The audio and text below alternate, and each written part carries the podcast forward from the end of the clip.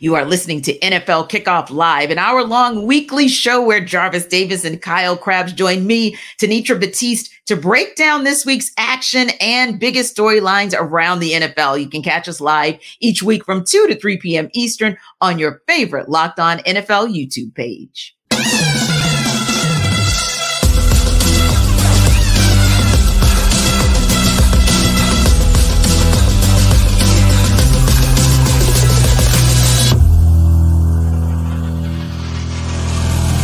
Welcome in, everybody, to NFL Kickoff Live. It is the best hour of football talk every single Friday. We'll go around the NFL, talk about every team and every single game, and we'll get local insight you can't get anywhere else but right here at Locked On. I am your host, Tanitra Batiste, alongside our Jarvis Davis and Kyle Crabbs. Let's go straight to Thursday night football. Oh my God, what a game out in Big D.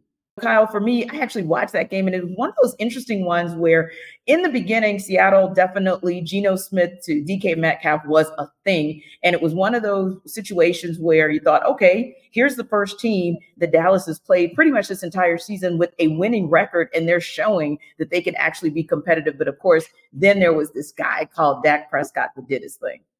Yeah, I think that Dak Prescott's play the last month and a half is, has really been one of the storylines of the season, and it's not often that he you see a Dallas Cowboy player get overlooked in some of the big picture conversations. Uh, but that MVP race, Dak's looking really interesting. Six, 20 touchdown passes over the last six games, I believe, that he has played. And uh, that's a really nice feather in your cap to have a fourth quarter comeback against a Seattle team that maybe doesn't have the best defense, but uh, situational football down the stretch was really impressive for Dallas. And uh, I, I think one of the bigger storylines for Seattle is in the midst of this gauntlet of their schedule, you got your best shot out of them offensively, and you feel good about about that for Seattle. But the record now at six and six, that NFC wild card race is constricting quite a bit. This was not a game that they could have afforded to let get off the hook the way that it did, and uh, I think that's the big storyline for Seattle coming out of this game. Yeah, and I think another storyline there, Jarvis, is sometimes you have to be very careful. You know, Pete Carroll has had his moments where he's definitely overthought himself, or sometimes he has kind of gone to the well one too many times. And it was one of those things where, yeah, it worked against DaRon Bland until it didn't. And I think that was one of the other storylines. Be really, really careful about playing with fire. This guy's leading the league in pick sixes. And yeah, DK Metcalf, they they had their way initially, the wide receiver corps with DaRon Bland, but eventually you had to believe that Dan Quinn, we know Dan Quinn very, very well, and you had to believe that Dan Quinn and those Cowboys, that Cowboys D was going to figure it out. Yeah, and that's the thing, right? Because the way this defense is built, they're built to have a play with a lead, right? Because you know, in that fourth quarter, I as I was, you know, going through the as they went through the drive and, and then uh, Dallas kicked the field goal right there at the end of the fourth quarter. It was about a minute 46 left in the game. I was like, Yep, this is Micah Parsons time. Demarcus yeah, Lawrence is joining yeah, the party too. You know, those are type of things that that, those are the type. Of, I mean, I know they didn't. You know, they gave us some big plays. Like you said, they picked on DaRon Bland as much as they possibly could in the first half of this game. But when it comes down to, you know what, cutting time. Yeah. Like it, they have the guys to close. They have the closer in Micah Parsons. Like the way he was turning that turnstile in that that tackle to where he was kind of boxing him out from getting to Geno Smith. And then on the last play where they tried to run the running back across the formation and kind of do a little quick little dump to him, Geno Smith had no choice but just to throw the football away on the last, on fourth down, the last play of the game. He didn't have an opportunity to throw the football down the field to give his uh, wide receiver a chance to catch the football. So those are type of things that, you know, like you said, Dan Quinn understand when he has talent, the dude is a heck of a coach. So yeah. I, I think that for them to make the necessary adjustments, and then, you know, like I get it going at a guy like Bland because he's a guy, he's a risk taker, right? But if you look at those throws, even on that DK Metcalf touchdown, that was a very precise throw. That was the only place that Geno Smith could have put that football, and uh, DaRon Bland picked that bad boy off. So he he was making some. Um, Geno Smith was making some good throws. It's just the fact that you know that a guy like Bland, he has a knack for the football. He's a former wide receiver, so eventually he's going to get his hands on it. That's what we saw when he tried to um, jump when he jumped that deep out route it was just it was just all right, just what we used to seeing. And, and then when it came down to make a play at the end of the game, you saw guys like Micah Parsons and Demarcus Lawrence starting to do their thing. That's what they're built for. And KC, the conversation, of course, to start the game, but definitely to end the game because Dallas was able to battle their way back into a win was whether or not they've also battled their way back into the conversation along with the Eagles and the 49ers, who we do definitely know are the cream of the crop for the NFC. And that up that upper echelon match down, we're going to see it kind of play out in full this weekend. We'll talk about it of course, in the segment coming up. But just out of curiosity, did you see anything in last night's game that made you think, okay, this Cowboys team actually des- deserves to be in the conversation with these Eagles and 49ers teams? Well, you love the fact that they put up 40 plus points for the yeah. third, fourth, fourth time in six games. I mean, they they are really hanging points yeah. up on the board at a crazy level. And you know, some of that comes from the defense with the scoring defense and all the pick mm-hmm. sixes from DaRon Bland. So they get a little extra juice there. Um, I just can't help but wonder, like, if Tyler Lockett doesn't drop that pass with eight minutes left in the fourth quarter mm. on first and 10 from the 45, what's this conversation look like? Right. Yeah. So mm. this is a quality win for Dallas. I don't want to take away from it, but if you're talking about the cream of the crop, Philadelphia has had has a head to head. They'll obviously play next week uh, in Arlington, so that's a huge matchup. But Philadelphia's also had a lot of success head to head against Dallas in recent years, and uh, the San Francisco game that happened this year speaks for itself. So if I did have to put that hierarchy up there, I still probably would lean into those other two teams just because of the head-to-head favors that that both of those teams have against Dallas. But you know, you, are going to put yourself in a position from a seeding perspective where mm-hmm. if San Francisco loses or San Francisco beats Philadelphia and then you beat Philly next week, you might all of a sudden put yourself in a position where you're not the five seed that has to go play an NFC South champion and you get some home games in the playoffs. And if you get that, anything can happen from there.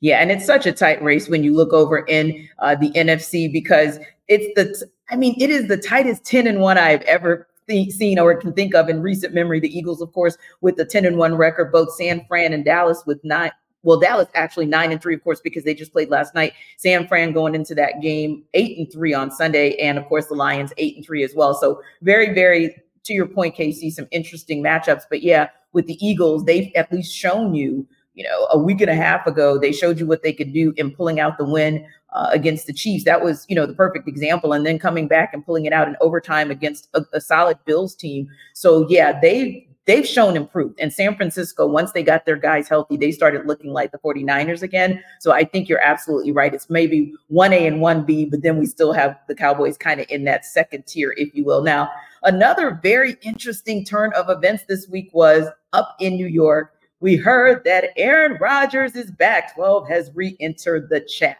So he practiced for the Jets this week, and there's been a lot of conversation about that. Now, Jarvis, Casey, I know you see that look on Jarvis's face, right? He's like, yeah, whatever. Because the Atlanta Falcons, of course, are going to see their way up to, well, really Jersey, that's where they play, but they're going to take on the Jets this week. But Jarvis, regardless of whether you know, Aaron Rodgers obviously is not going to take the field Sunday, but regardless of that, what was your thought when you heard that Rodgers was back on the mend and uh, on his way back this season?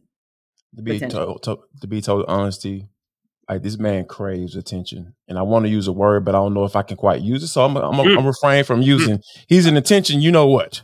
And he loves it and he he craves it he has to have it and and you know he's an anti guy right? He's you know anti you know uh uh group think so I, I think that you know this whole SpeedBridge procedure that he's um is reportedly going through and trying to, you know, go up against, you know, what physical therapy suggests and all that stuff. And I think that it's it's amazing that he's using the Jets as as a, as you know a, a almost in this whole situation because like go sit down somewhere like you just turned 40 years old and if you really really care about this New York Jets fan base like you've been portraying yourself to um to do you would go somewhere and sit your butt down and say hey guys I will be back next year and we are going to compete for a Super Bowl. Like I said, I'm, I'm bring you back a Super Bowl just like I promised I did in the offseason um leading up to becoming a New York Jet. So I, I, I don't buy it. I don't I'm not interested in. I'm not looking forward to the the Commanders matchup uh, on DC, December 20th when he, his uh, 21 day period is over with. Yeah, I, am not I'm not interested. I'm not interested in it at all because it's, it seems like a a very Aaron Rodgers type thing to kind of keep himself relevant as he's been out. uh, on our. So Casey, I'm looking at your face as well, and you're like, yeah, you, you got a little look. I want to know what that's about when you're thinking about the news that Aaron Rodgers is back to practice and he's now within his 21 day window of potentially returning this season. Tanisha, I want to know what gives. You said Aaron Rodgers has re entered the chat as if this man has ever left the chat. Right. This exactly. storyline's not died once. We've heard from Aaron every week. But I go on Pat McAfee and tell the whole world what uh, what we had for lunch. Blow by blow, play by play, right? Rehab. Look, you know, I'm not a part of his rehab team, but my degree is in kinesiology and exercise science. And when he goes on the week of getting his practice window open and says, I'm up to eight miles per hour on the rehab treadmill with 70% of my body weight. We're not close, guys. Like, that's not even close no. to being able to go. And then mm-hmm. you watch him out there at practice and you see how he's he's working through things and he's moving. We're not close. Like, th- this isn't going to happen. And if it mm-hmm. does happen, he's going out there at like 50%. And for his mentality to be, if I go out there because we're not mathematically eliminated at 50%, what's the worst that happens? It blows again. And that's the thought process. More power to you if you want to do that. But you know this this late stipulation, the fine print here that we only really got to once the calendar flipped past Thanksgiving is, oh yeah, we have to be mathematically eligible to make the playoffs for this to happen and for it to make sense for me to come back that ship to be sell. So, you know, all of this, we have successfully milked this storyline for all that it is worth. Congratulations, we have reached the practice window. I saw the practice footage from yesterday. He's not even close. So you can open the practice window, and Robert Saleh's sailing point is well, he gets to practice and do his stuff with his teammates as compared to doing it off on the side. Okay, great. But you know, the, the headline is just Aaron Rodgers practices and everybody loses their mind. The fine print is there. R E A L A X. Relax. To quote Aaron Rodgers, this is not going to happen. Yeah, and I think you're you're absolutely right. Like there's been so much attention paid to that. And of course, you know, we would be remiss if we didn't bring it up and have some conversation and some commentary about it as well. But real talk, yeah, I mean, you're looking at a team that's up and down. You don't kind of know what you're going to get from them week to week. I mean, literally, I'm looking at a record, for example, and I say from week to week, but honestly, the last four weeks, we know what we'll get from them else. That's because that's what they've produced. So at the end of the day, you but you're looking at a team also that's four and seven weirder things have happened, but you would essentially have to go five and oh to have even a snowball's chance, right? Or um, I'm sorry, six and oh, really and mm-hmm. truly to have even a snowball's chance to get out of a very difficult AFC. Heck, you're barely, you're not even getting out of your division if we're being honest about it, Kyle, right? So if you can't get out of the division as kind of your part one, like where's the path there? That's what you should be focusing on. Or your conversation should be more focused on you've got a team in the Atlanta Falcons that's coming into town who you're going to be facing one of the top run run offenses in all of football, and you're the second worst run defense in all of football. That really is what the focal point should be in New York, not Southern York or, or not. Yeah, like like like like I mentioned, like this is uh this is all part of his plan. Like I, I'm giving Aaron Rodgers a lot of like this is all part of his diabolical plan to to stay relevant, and and it sucks because at the end of the day, like when you when you're the quarterback is being questioned as to whether or not you know Robert Saleh, um, Saleh, you know, should stick around as a head coach. It's like, why are you asking the quarterback that? A, a, guy that's supposed to be on IR somewhere go rehabbing. You know what I'm saying? Like, Kyle, man, I think you need to be, you need to call um, Aaron Rodgers and give him some uh, some good advice, man, some good sound advice to say, hey, man, if you want to continue to play, uh, you might need to sit your butt down somewhere. So yeah, I'm kind of I'm kind of in the, in the corner of this game has a lot more better, lot, lot better storylines to be having conversations about like you got the, you know, the, uh, the, division leader for a bad division. Going to be honest. You know, coming in town and you know they're coming off of rushing for over 200 yards, over 400 yards in the past couple games. So this is a team that's starting to trying to get some type of momentum, you know, going here. And we're sitting up here talking about a quarterback who we know anybody with common sense is not going to play. Well, you know what? That's why we're putting that conversation to rest, and we're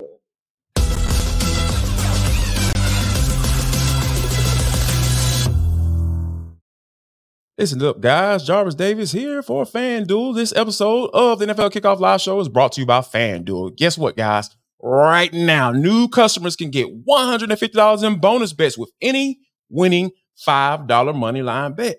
Okay, Jarvis, what are our bonus bets? Bonus bets are things, money you can use to go to bet on spreads, player props, over unders, and much, much more, guys. The website is fanduel.com slash locked on fanduel.com slash locked on. And I know what you're wondering. I know what you're thinking. I can see it right now. Well, Jarvis, man, I don't want my information out there and all that stuff. No, man, you don't have to worry about that with FanDuel. The app is super safe. It's easy to use. And then there's so many options that, you know, wide range of betting options. When you're talking about over unders, player props, spreads, and much, much more. So, guys, I want you to make sure that you visit fanduel.com slash locked on. Fanduel.com slash locked on. It is getting cold outside. I'm telling you, these NFL offers are coming in hot on FanDuel. So I need you to go there and check them out right now, today. Well, not right now, because you know you're watching the show and you listen to it on audio. As soon as you finish listening, you know, whether on audio side or YouTube, then you go to fanduel.com slash locked on. That's fanduel.com slash locked on. L O C K E D O N Fanduel because it is the official sportsbook betting partner of the NFL.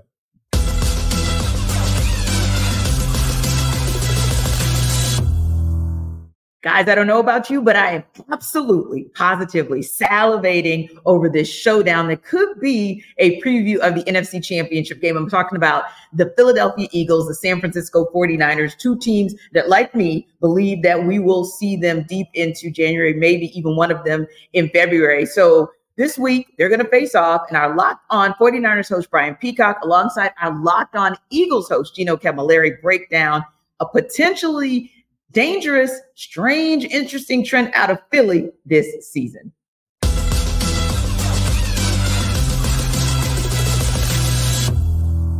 Huge matchup this Sunday between the Birds and the Niners. And Brian, before we get into keys of victory, I think you had a, a key question to get into first.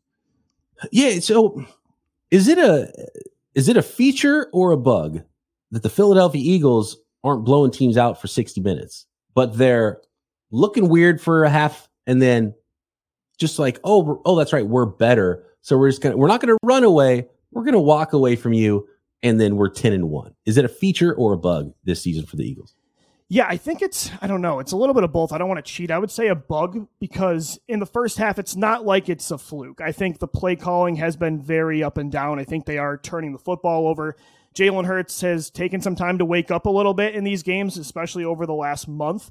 But they are just so good at having an answer in the second half. It just feels like they're never rattled. And I think that's primarily because of their quarterback. I think they drive through Jalen Hurts, and it doesn't matter how many bad plays he makes, he just always keeps coming back. And it makes sense when you look at his collegiate career and everything he's went through. So, yeah, I would say, I don't know, it's kind of a strength and a weakness too. You don't want to have to keep putting yourselves in holes because, especially against a really good team like the 49er, odds are you're not always going to be able to come back. I mean, you were able to do it against Mahomes and Allen, which is miraculous in back to back weeks, but I don't think that's a recipe for success. So, yeah, it's kind of a mixed bag. It's uh, it's an evil and uh, I don't know a good thing at the same time to know they're battle tested. But yeah. I wish they would make it a little easier on us. I will say they've had some complete games this year. They put a complete game together against Tampa Bay against the Rams. I would even say the Miami Dolphins. Dallas, they played pretty well for four quarters, but yeah, lately it's taken them a little bit to get going. And I think against the 49ers, that's going to be a huge key because they play great with a lead. And I think at times they don't play great when they're trailing. So I think both teams are going to be really fighting to get that lead early on in this football game. No doubt. I mean, it's fascinating because I was kind of saying it was a feature because they're battle tested.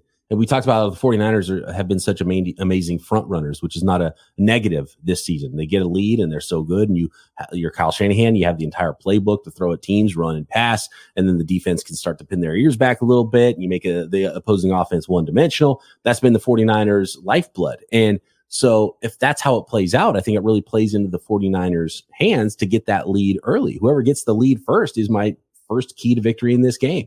And the 49ers have proven this season that they're so much better playing with the lead than not. And what's fascinating is that the Eagles have proven that they can play without the lead too. So, uh, I, if I had to guess how things are going to go, the 49ers go up early, but the Eagles are the one team that the 49ers have faced this year, they might be able to come back from that deficit as well. So uh, I, I kind of hope that's how it goes because that'll make for a an awesome football game on Sunday.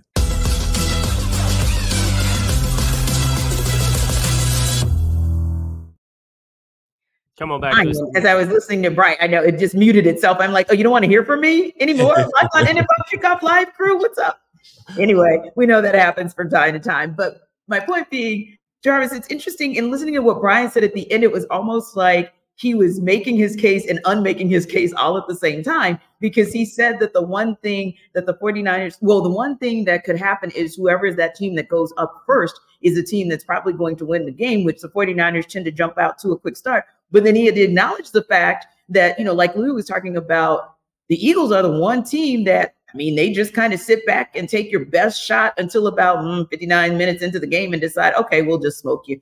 And so, how do you feel about that in terms of your reaction to, okay, if the 49ers jump out, does this mean that that's it for the Eagles because this is the one team that can stop them from coming back? Or will the Eagles still be good to go regardless of if the 49ers jump out first? I feel like the, the Eagles be good to go because, you know, when you think about like all of the games that we've watched, you know, the Eagles play this year. Like you're talking about one score games. I, I, will, I will never look at that as a detriment in the NFL because, hey, like one or two plays determine determine games pretty much each and every Sunday, unless this is just a, a bad matchup. So when you when you come into a matchup like this, you know, a one that could potentially be an NFC championship, like we talked about earlier, that's what you look for. You look for teams that have been battle tested. You look for teams who've been in dog fights, so to speak, or or bar fights. Because when bar fights, there's no rules.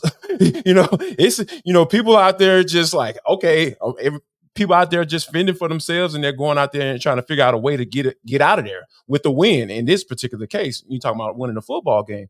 So I I, I tend to head lean towards the Eagles because they are a team that's well balanced. And, and, you know, when that's what you always look at when you talk about going into matchups like these with two really good teams. And and I feel like I trust Jalen Hurts a little bit more than Brock Purdy. I mean, I know people might not, you know, necessarily agree with that, but when you think about what Hurts or uh, being able to step up in certain moments and and being able to make necessary plays, especially when they were uh, playing against the Chiefs um, a couple weeks ago, those are some of the things that you have to pay attention to also. So I'm with I'm with you know, Brian, you know, who, who, like you say, he made his case for the 49ers and then I'm with the, the, the, the rebuttal to his, his case that he made, uh, on the backside that, hey, the Eagles are, are, are built to win a game like this one.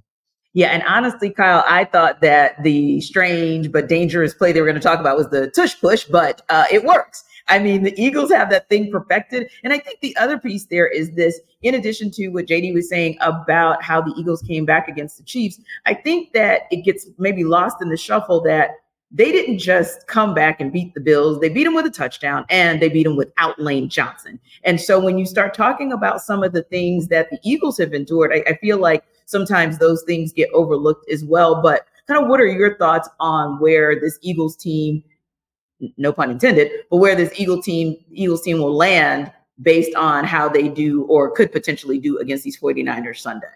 Yeah, just as a follow up on the one score game dynamic, they have two more one score wins this season than San Francisco has in all of 2022 and 2023 combined, which is a full extra season's worth of games. So mm. uh, that ability to win close, win ugly, win gritty, win dirty. Like San Francisco has done it, but like Philadelphia this season, it's kind of been like the book for yeah. them. So right. I think Philadelphia can win in more ways. Mm-hmm. Where I think San Francisco has kind of a, a more defined um, pathway to beating you. Kind of their their their plan, and I think they're very well rounded in what they do offensively and defensively. They are one of the teams in the league that throw the ball the least, but they're the most efficient per attempt passing offense in the league because of the weapons that they have on the outside. Aiyuk's averaging almost 20 yards a yeah. catch. So much of that is run after catch. Christian McCaffrey, you know, that's the centerpiece, the, the vehicle of this offense is the trade deadline last year. Um, I think there's a game script for San Francisco to really take control of this game and take advantage of it and, and kind of smother Philadelphia. But I don't necessarily know that they're going to get to that script. So I do think this is going to have to be a win dirty game for either team. The good news is either team can do it. One mm-hmm. team is just doing it at a higher rate this season than the other. Yeah, and amazingly so, Kyle, the one team that's doing it at the higher rate is actually the underdog. Just saying. But you know, Gino Camilleri and I talked about that. He, of course, is the co-host with uh, with Louis DiBiase for Locked On Eagles, and we talked about the fact that for whatever reason, they're still in Philly trying to put some respect on that team's name and trying to put some respect on Jalen Hurts' name, and it just isn't happening. So I suppose maybe Casey, maybe JD, if you beat the the Chiefs and then six days later you beat the Bills, and then 10 days later you beat the 49ers, maybe that's the kind of one, two, three punch that you'll need in order for you to get the respect that you deserve. But that said, I think also there's still some opportunity out there for some teams to make a statement that they can actually be that team that heads to the NFC championship or meets one of these teams in the NFC championship. So, Jarvis, what team do you feel is still out there in the NFC who could beat either the 49ers, the Eagles, or both? Wow, that is a really good question because, like, going through this, this was it was a hard one because I I was a month ago would have been different, right? Right, yeah, yeah. About about yeah, two or three weeks ago, I would have like, yeah. ah, you know, Lions would have been the first name to come to mind, come, come to mm-hmm. mind, but that got Jared Goff John starting to shine through a little bit. Old Rams, Jared Goff. The reason why uh, Sean McVay said, you know, hey man, I'll holler at you, bro. Go ahead and get you take your little one way trip to Detroit. You know, and give me uh give me Matt Stafford. Like I need that. But it's and, and that's the unfortunate thing because you know, like you see the you know the downfalls of, of, of that team and, and it's kind of hard to when you start matching them up against a team like the Eagles or the 49ers, it was just like, oh man, giving away I've been playing. But on the other side of that, it's kind of hard to ignore what the Cowboys are doing. I know they're the Cowboys. I know everybody, you know, they're the butt of a lot of jokes as far as coming playing in big games, but the way Dak Prescott has been playing, like the man is legitimately in the MVP conversation in the NFL. So I think that I would have to put the Cowboys, you know, they they surpassed to me in my book the, the mm-hmm. Detroit Lions. So that's kind of where I'm looking at. I'm, I'm leaning towards D-Town and, and, what they what they've been doing as of late because I've always believed in the defense. It's just not. I don't know what Dak gonna do it, and when it, when it comes down to it, but as of late, he's been doing it. Yeah, you don't know if he's going to be Dak that's going to Dak or if we're going to see Rayne Dakota Prescott out there. But I think we've been seeing Rayne Dakota Prescott out there. That's a, that's a positive. That's a compliment. If I'm calling you by your I'm a Steelers fan, yes, that's a that's, that's a compliment. Steelers fan calling you by your whole name with respect. So go ahead and take that. But Kyle, that's actually a very interesting point that Jarvis and I make because yeah, two, three, four weeks ago, what the power rankings were looking like in the NFC and who had that road, you know, sort of that third team that had that road or that path to the NFC championship have possibly changed in terms of, yeah, we know it's still going to be the Eagles that we're talking about probably for the duration of the regular season. Same with the 49ers, but maybe the path has changed about who that third team might be who could take one of those down. Uh, I think the only apprehension that I have here is with what the road looks like the rest of the way. I, I, would agree Dallas is comfortably playing better football right now than, than Detroit is coming off that Thanksgiving loss uh, against the Green Bay Packers. But Dallas has the league's third highest remaining opponent win percentage of any team in the league. You know, they have to play Philadelphia again. They have to play at Buffalo. They have to play at Miami, and they play Detroit. And that's you know only only so many games left on the schedule. You got five games left. That's four of your five games. Yeah. So if they're going to be in a position to chase down Philadelphia, a they're going to have had really earned it.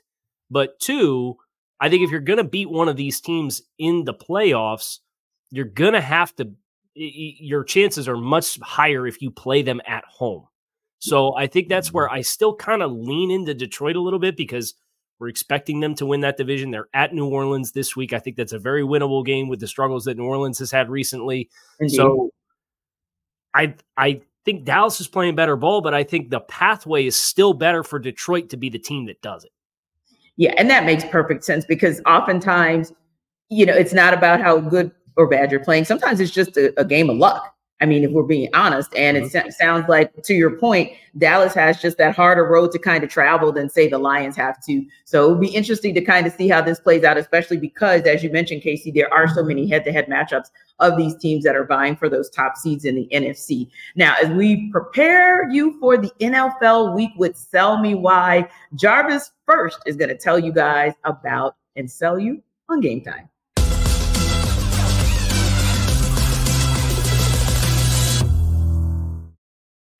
Listen up, guys. Jarvis Davis here for Gametime. This episode of NFL Kickoff Live Show is brought to you by Gametime.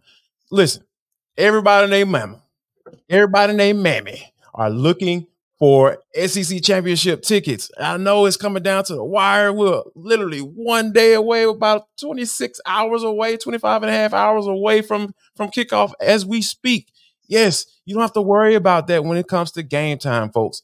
I'm telling you, I'm, I'm routing them right to Gametime. Go to Gametime, go to Gametime, go to Gametime, go to Gametime. You're to be able to get some tickets. I promised you because they have chiller last minute deals, all in prices, views from your seat, and their best price guarantee. Gametime takes the guesswork out of buying tickets. I'm telling you guys, they need to go. You need to go to that website right now. Game uh, gametime.co.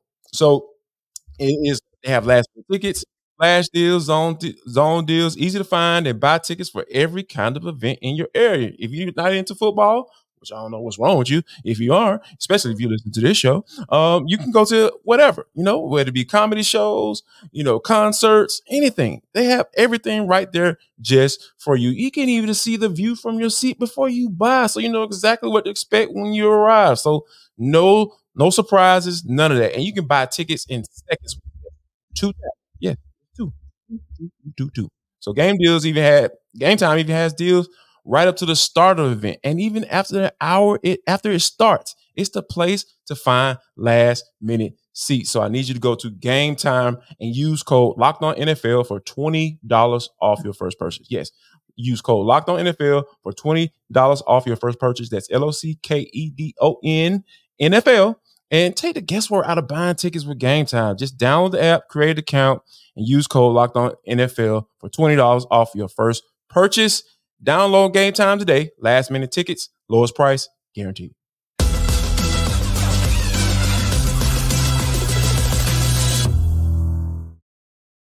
How does it keep doing that? Is the microphone guys does not want me to talk.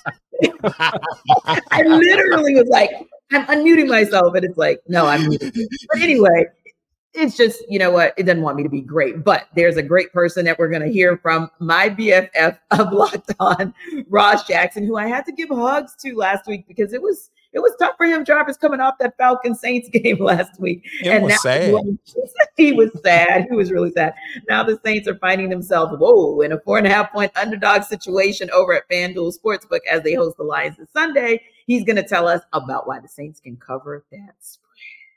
If the New Orleans Saints hope to get a win against the Detroit Lions, they got to start burning sage in the Superdome right now. I'm Ross Jackson, host of the Locked On Saints podcast. In order for the New Orleans Saints to get a win against the 8 and 3 Detroit Lions, they're going to have to do a lot of things and maybe reviving or finding the living lineage of Marie Laveau, the voodoo queen of New Orleans, might be the biggest way and best way to achieve that victory. But if they're going to have to do it on their own, they're going to need to have a lot of things go the right way. They're going to be without their top wide receiver in Michael Thomas, without their big deep threat in Rashid Shaheed, without their top cornerback in Marshon Lattimore, and their other big time wide receiving option, second year wide receiver Chris Olave, is coming out of concussion protocol. So even if he does play, who knows how impactful he will be. Needless to say, the stack, the chips are stacked against the New Orleans Saints. But if the Saints can do a couple of things maybe they can make this one interesting. See, the New Orleans Saints are one of the lowest ranked teams in the NFL when it comes to their defense putting pressure on a quarterback or the percentage of time that that happens. On the other side of that, the Detroit Lions offensive line is one of the teams that allows the least amount of pressure on their quarterback, Jared Goff, in the league as well. One of those would have to break in the Saints' favor. Get pressure on Jared Goff. And when you get there, force turnovers. This has been a big issue for the Detroit Lions over the course of the past few weeks in particular. They've been giving the ball away quite a bit. The New Orleans Saints, one of the best teams in the NFL with a plus six turnover differential in creating takeaways. So if they can do that, get pressure on the quarterback and take the ball away and actually find a way to convert in the red zone, which has been the biggest struggle for the New Orleans Saints so far this offseason, then or, or season rather, then maybe, just maybe, they might be able to get an upset win against the Detroit Lions. But we're not holding our breath in New Orleans just yet. If anything else, it might be an audition for Ben Johnson, Detroit Lions offensive coordinator, for a potential job opening that could follow the season here in New Orleans. Well, you know Ross Jackson. Oh yeah, Ross pulls no punches and he tells no lies. I was just waiting for him to say that actually Miss Marie or Miss Olivia or Miss Willie Mae were going to come out with like the voodoo dolls and stuff like we do back home. Yeah, you know, it's New Orleans, so it's probably going to take some voodoo dolls. the spaghetti. That's what I've been told. Exactly. Maybe they should take some of that spaghetti up to uh yeah, that, or some red beans and rice up to, to or you know up to the Detroit locker room because that might be Kyle the only way that they take a dub away from this game. Ross did not inspire any confidence in me, and I am sitting in. Look, the, you look at the Saints team all season long, and kind of the way I perceived the team was they were a talented team with questions with coaching, and now they're a talented team with questions in coaching and health issues. Yes. And that's not a good combination. That's not an extra layer to add onto a football team. So for all the players that have been banged up, Derek Carr's had a hard enough go this season in New Orleans. Never mind all the the skill players that are going to be banged up and missing time. The offensive line has not performed to the expectation that they have for all of the money that they have invested in that group and the first round draft pick with Trevor Penning. Like it just hasn't clicked into place. And this is not the offense to be messing with if you're having trouble to get get the offense to click in place and have a bunch of guys that are either hurt, playing hurt, or going to be missing the game. So I'm I'm all the way out on uh, the Saints covering that four and a half point spread. Yeah, and Jarvis, just thinking back to the game last week, taking nothing away, by the way, from what the Falcons O line was able to do, but literally, I felt like Cam Jordan was a, a step slower than maybe I'd seen him in recent games, and I felt like everybody on that Saints team seemed to, as the game go on, it seemed like they were more and more and more on their heels until you know the Falcons were just able to kind of drive them into the ground with their ground game. And let's face it, in addition to what Detroit's able to do from time to time, whenever Goff is not golfing, uh, they do have a solid run game. So yeah, it feels like it would be a tough mountain for the Saints to climb to be able to win this game. Like we, we literally always joke about how the Falcons are the get right game for for a lot of teams, right? And especially specifically in that three game losing streak um, that they went on before they actually played against the Saints. And and I I was go out uh, go out on limb and not even really going out on a limb. This was a get right game for the Falcons offensive line. Like they literally dominated on both sides of the football up front. And we don't talk about Falcons teams like that. I mean, just right. to be quite honest. So yeah, like, yeah, Cameron Jordan, yeah, he should be slowing down at this point because I, I, I, I haven't seen a slow down uh, Cam Jordan before. Like, so I was quick to point that out la- last week, you know, at Mercedes-Benz Stadium. So, yeah, when you're going up against a, a physical type team that the, the Lions, we know Dan Campbell is the head coach of that team. You're talking about biting ankles and knees and all that stuff. I know I, am not laughing anymore at that, at that at that statement. I believe him. Like, I believe those guys will bite some ankles and some kneecaps for you because that's just the type of guy you are and getting those guys motivated to play right. You know, it's just a matter of, hey, is Goff going to listen this week? But that's the only thing. I think that's the X factor in this game. If Goff starts golfing, right? I love using that term, by the way. Uh, shout out to Jason Goff, our guy. I don't know why it just popped in my head, but I'm going to say it anyway. But if he starts golfing, there is there's going to be an opportunity, you know, to for for for the Saints to get there. But I, I think like this is a storyline game, right? The underlying st- stories for this game have nothing to do with whether or not the Saints are going to win. It has to do with Pete Carmichael and Dennis Allen throwing his players under the bus and all this type of stuff. It's just too much going on with this game that I feel like this is a get right game for the Lions. They're going to avenge that that that loss against the Packers on, on Thanksgiving and, and, and go and get a win and start to um, potentially get back on track. Yeah, now a team that is not, I feel like, in that same situation because they certainly aren't the clusterfuck that we're seeing in at least in the Saints, but it might be a similar situation, Kyle, in when you look at the Miami Dolphins and you look at the Washington Commanders, meaning one team is a clusterfuffle and one team is not. So maybe it's a similar situation off field in this upcoming game. And we're going to hear a little bit more about that from David Harrison from Locked On Commanders. He's here to tell you why the Commanders can cover as nine and a half point underdogs against the Dolphins. The Washington Commanders are going to need some Our Fathers and some Hail Marys if they're going to defeat the Miami Dolphins in week 13. I'm David Harrison of the Locked On Commanders podcast. But to cover the nine and a half point spread, that they have on FanDuel as underdogs against the Miami Dolphins at home at FedEx Field this weekend, that might be a little bit more doable because the Washington Commanders have had a tendency this season to play down to competition, play up to competition, taking the Philadelphia Eagles to the wire two, twice this season in an NFC East division matchup, but then also getting pummeled by the Chicago Bears, losing twice to the New York Giants, and then, of course, getting uh, run out of their own stadium against the Buffalo Bills earlier this season, and then most recently a loss on Thanksgiving against the Dallas Cowboys that led to the firing of defensive coordinator Jack Del Rio. Now, while the Commanders are praying for a chance to beat the Miami Dolphins, they may also want to ask St. Anthony for some guidance as well, because a lot of people think they lost their way and lost their minds when they traded defensive ends Chase Young and Montez Sweat. Since then, the Washington Commanders have not been able to manufacture much of a pass rush,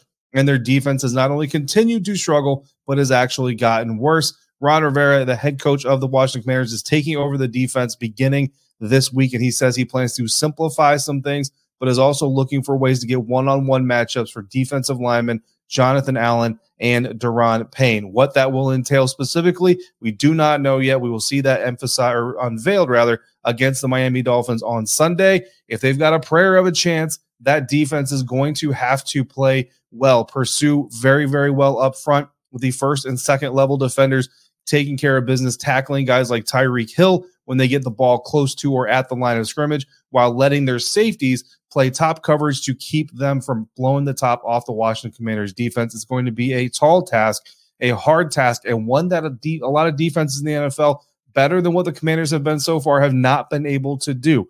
But if the Commanders can do it enough, and Sam Howell can do some of the good things that we've seen him do in his first year as a starting quarterback in the NFL. The Washington Commanders could cover that nine and a half point spread and certainly have a prayer shot at beating the Miami Dolphins. For more on this game and everything, Washington Commanders, check me out on the Locked On Commanders podcast five days a week, part of the Locked On Podcast Network, your team every day. And you know, Kyle, David is right in that Sam Howell has been lighting up this entire league. He's led the lead in yards uh, pretty much this entire the entirety of this season. So yeah, there's a weapon there. And if Riverboat Ron is taking over the defense, there might be a prayer, especially if he tries to scheme some things around Daron Payne. But okay, Kyle, real talk. Uh, He's so- talking about Tyreek Hill being stopped at the first or second level. Okay, good luck with that. I have good news and bad news. The good news is nine and a half is a it's a large spread. So yeah. that always helps your case. I think you know you could backdoor cover, you could score late touchdowns, you can you know you see that happen quite frequently. The bad news is this: Washington is defensively third in the league in explosive play rate allowed. They are the fourth team in the bottom five in the league that the Miami Dolphins will have played this season. They played the New York Giants, who are second worst in the NFL. They're worse than Washington. Miami scored 31 points and had 524 yards of offense. The fourth place team was the LA Chargers. Miami played them week one. They scored 36 points and had 536 yards of offense. And the dot dot dot Denver Broncos are fifth place in worst and most explosive rates allowed. And the Dolphins had 726 yards and 70 points scored. So the teams that are in this stratosphere of explosive plays, Miami is top five in both rushing explosive plays and passing explosive plays. Miami's putting 500 yards of offense and 30 to 70 points on these teams that are in this stratosphere. It's a large range of points allowed, but 30, if 30 is the floor, I don't think that bodes particularly well for Washington to keep this thing within nine and a half. So eh, that that's the big worry. And if Ron Rivera finds the buttons to push to change that dynamic of this football team, then he probably deserves to be the head coach for another year. But I doubt.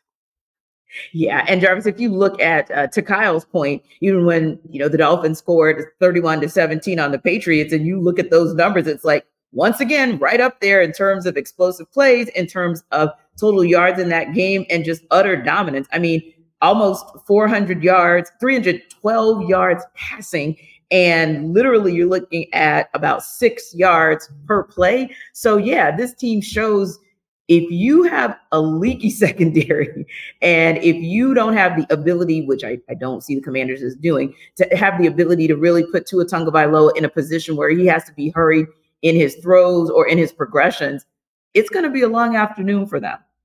Yeah. It's it's like this is a team type of team that that's fun to watch, right? But when you think about you know the way with all the emotions and Mike McDaniel's and Tyreek Hill looking like he's take, copping a squat before the ball is snapped. I'm just like, what is he doing? And then next thing you know, he's just pew, getting up out of there and getting the football in his hands. Like I love the way you know Mike McDaniel calls plays, and, and I love the way they run offense. And and, and that's what just they do what they're supposed to do. Like just a, a team that is not good against the pass, a team that are you know uh, vulnerable against explosive plays, whether it be the run or the passing game. Like you love teams that take advantage of that. And like, and I and I really you can you almost appreciate it because like let's be face let's face it, like it's been a little weird. Like the quarterback play has been down this year for the most part.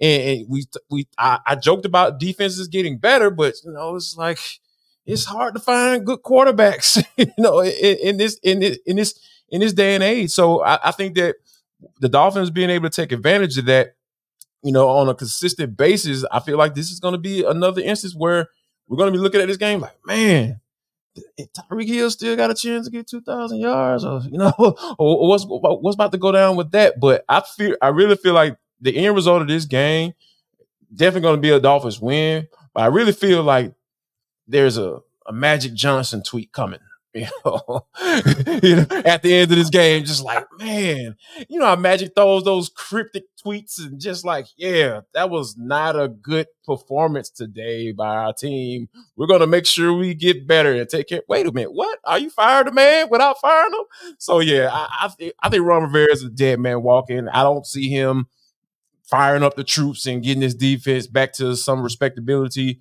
I, I really feel like you know the only way that they potentially the commanders potentially cover is Sam Howell has listened to Eric Bieniemy and they have a a, a heck of a game and cover on a, at, at a last minute touchdown when the game is pretty much out of hand. That's the only way I see that happening. But overall, this is going to be a Dolphins win, and I think that we're going to we're going to see some good offensive play for sure.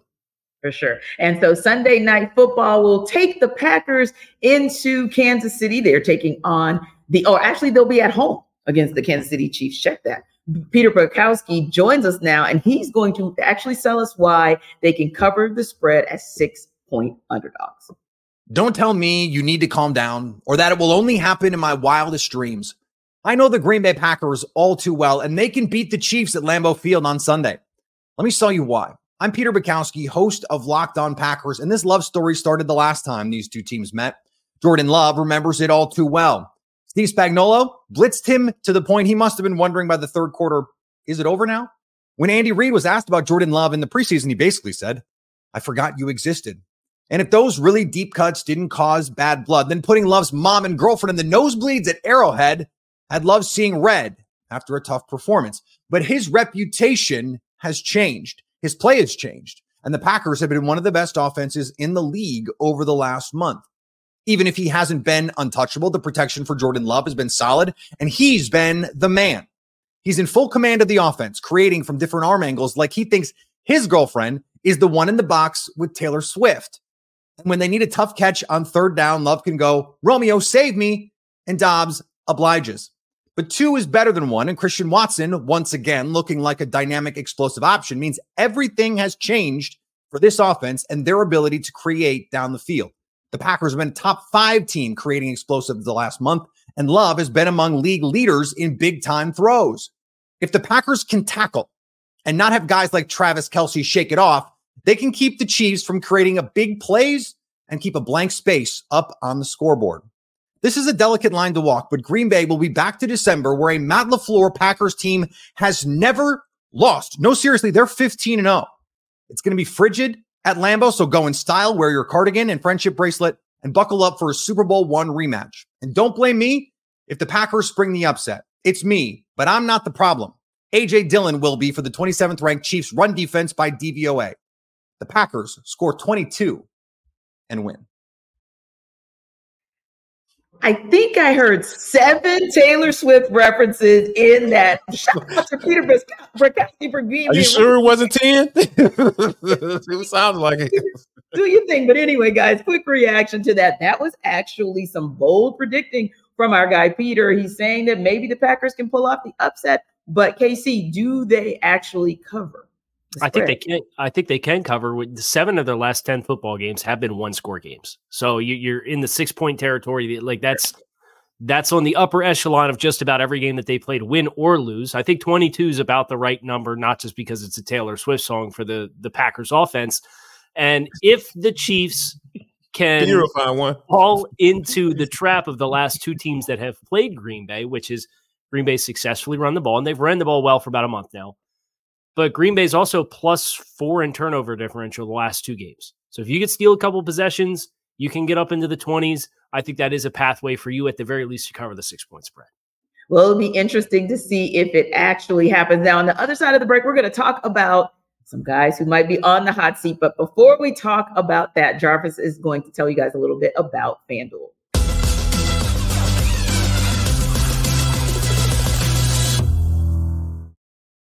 Listen up, guys. Jarvis Davis here for FanDuel. All right, this episode of NFL Kickoff Live Show is brought to you by FanDuel. Jarvis, why are you talking about that? Because I need you to listen. I need you to pay attention to what I'm saying because right now, new customers can get $150 in bonus bets with any winning $5 money moneyline bet. Yes, that's 150 bucks if your team wins. I'm telling you guys, you've been thinking about jumping on that FanDuel bandwagon. I need you to get on it right now because it is the absolute best place to go when you're trying to win some money, win some treasure, some cash, you know, some De Niro, all that stuff. I can't think of any else uh, how to say money in another language. I need you to help me out, people. But anyway, go to fanduel.com slash locked on. That's fanduel.com slash locked on. Well, the app is super safe, guys. It's easy to use. There's a wide range of betting options, including spreads, the player props. We just talked the over unders and and much much more. We just got to talking about spreads and whether teams are going to cover or not. You can go to FanDuel and place a bet, and all you got to do is place a, a five dollar money line bet, and you're going to get 150 bucks if you're a new customer. So head to FanDuel.com slash locked on. That's FanDuel.com slash locked on and kick off the NFL season with FanDuel because it is the number one sports in the sports book in America.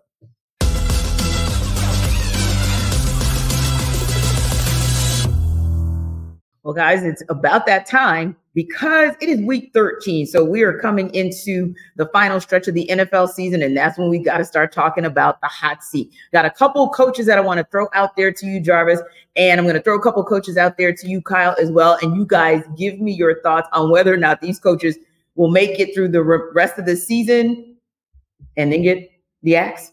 Will they be back next season potentially, or do they even make it past this Sunday? We're going to start with a guy that we talked about earlier in the show, and that's Robert Saleh. Jarvis, does he make it through the week, through the season? Does he make it back into New York next season? I think he makes it back into New York next season because, like, like the way this team has been constructed, you know, by Joe Douglas, you know, the general manager of this team. Hey, they went all in on Aaron Rodgers because they got the young, t- you got the young talent on the offensive side of the football. You know, the, the offensive line is still a work in progress, but the defensive side, you got you had Garrett Wilson, and then you had Sauce Gardner on the other side. Those guys were rookie uh, uh, of the years, respectively, on that side of the on football. So there's talent there. Um, yeah. There is some a little bit of hope there, you know, um, as far as from a, and I don't look at uh, Robert Saleh as being incapable of being a head coach. I feel like he's a good leader. I feel like those guys believe in him. I, mm-hmm. I, there haven't been any reports as far as him losing the locker room. So yeah, I definitely think he should keep his job. Yeah, and another guy, kind of switching coast, if you will. I don't really know, Kyle, if you can lay everything at the feet of Brandon Staley because I feel like the Los Angeles Chargers as a franchise. Yes, you yeah. can. Sorry, um, Miami interrupt. My fault. Sorry. okay. You know what? Tell me why. Tell me why everything should be laid at the foot of Brandon Staley. Because you know what I was going to say, Jarvis? To me, the Los Angeles Chargers just seem like a franchise that stay in the can't get right category. That's mm-hmm. the only reason I say that that way because they're always the team where they're in the conversation about possibly getting into the postseason. And they always seem to be the team that they stay in games if they don't actually win games against teams they shouldn't win games against. And then it's a head scratcher scratcher everywhere else. And to me, that reputation of theirs preceded Brandon Staley. But like you said, maybe we lay it at his feet and maybe it's bye bye to him and he won't be uh, going up and down the beaches of LA next year. Yeah, uh, I think it's time. I think it's time for Brandon Staley to go. Uh, when you have when you're going at reporters and about telling, demanding that they don't ask you certain questions as if they're on a professional too and, and they're doing they're there to do job. right? Mm. Yeah, yeah, like come on, like like that, that is so like unprofessional and yeah. it just really speaks to where you are mentally uh, yeah. as the head coach of this team. We could tell you're flailing. We tell you're getting defensive. You don't you don't have an answer and and when you get to the point where you don't have an answer and, and your defense has been awful and you're a defensive coordinator, like we experienced this down here in Atlanta with with Dan, some of his defenses that they had, you know, obviously some reasons for that, but overall you're going you're responsible for that. You are responsible for the the reason why you got that job. Like you were looked at as one of those next upcoming defense coordinators. You got the head coaching gig because of that. And then when you come to take over as a head coach and your defense is not good, and you arguing back and forth with reporters about whether or not you're going to give up play calling, it's not a good look. And I think that, you know, the Spanos family, they probably really don't care about good looks because, like you mentioned, they've been kind of like the laughing stock of the league. Like, okay, yeah, can't get right. You know, you're laughing at right. him. But but yeah, I don't see him surviving this.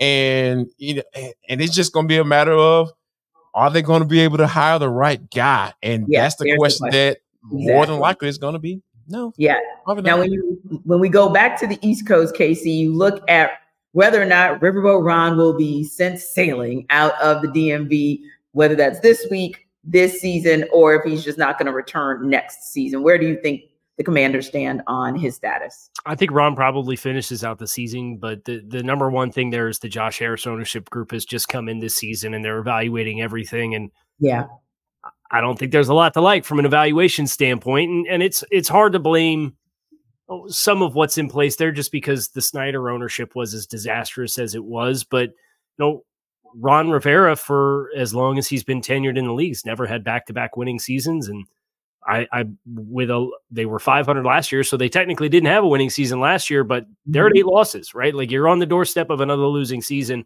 and you'd like to think with an ownership group that's coming in, uh, had this year to evaluate everything, then they're going to start to to kind of shift some gears and say, okay, let's get this thing headed in the right direction. I just don't think Ron is, is going to be a part of that puzzle for them. So I, I think mm-hmm. he'll probably finish out the year as the the person who's taken over the play calling duties defensively uh, mm-hmm. and a long tenured NFL coach, but I do not see him back with that team again next season. Yeah, and ultimately, when you decide to part ways with Montez, what I think Chase Young was a slight bit more understandable, but when you start going down that path, it almost feels like you're just going to go into full blown rebuild. And Casey, I'll wrap up with this one because this is a tough one, just because of all of the success that we've seen come out of New England for the last couple of decades. But real talk, you cannot overlook what's going on in New England today. Where does Bill is has the road ended for Bill Belichick and Robert Kraft? When Robert Kraft writes the letter to the season ticket holders and promises a better product than last year, and this is the product that you get, I have a really hard time picturing that they're going to continue moving in this direction. And Bill Belichick's uh, quest for the all-time wins record uh, will have to probably continue somewhere else. And it sounds like there will be some suitors for him, but it's it, this mess is completely Bill's. With you know, Tom leaves all the personnel decisions. He runs player personnel. Uh, he does the coaching. Like it, it, it's all at Bill's feet. And this team eh, has regressed for effectively three consecutive seasons now. Uh, I, I don't see that being a sustainable uh, relationship any further either. Yeah, you're right. And for all the good that he's done, the three seasons, the last three seasons are what they are. But yeah, I don't doubt that if his time in New England has wrapped, that there will be another team knocking at his door come next season. Listen, we appreciate you guys for stopping by NFL Kickoff Live as always. It's going to be a great weekend of NFL football. Come back next week and we'll be ready to talk about another great week. Have a wonderful weekend.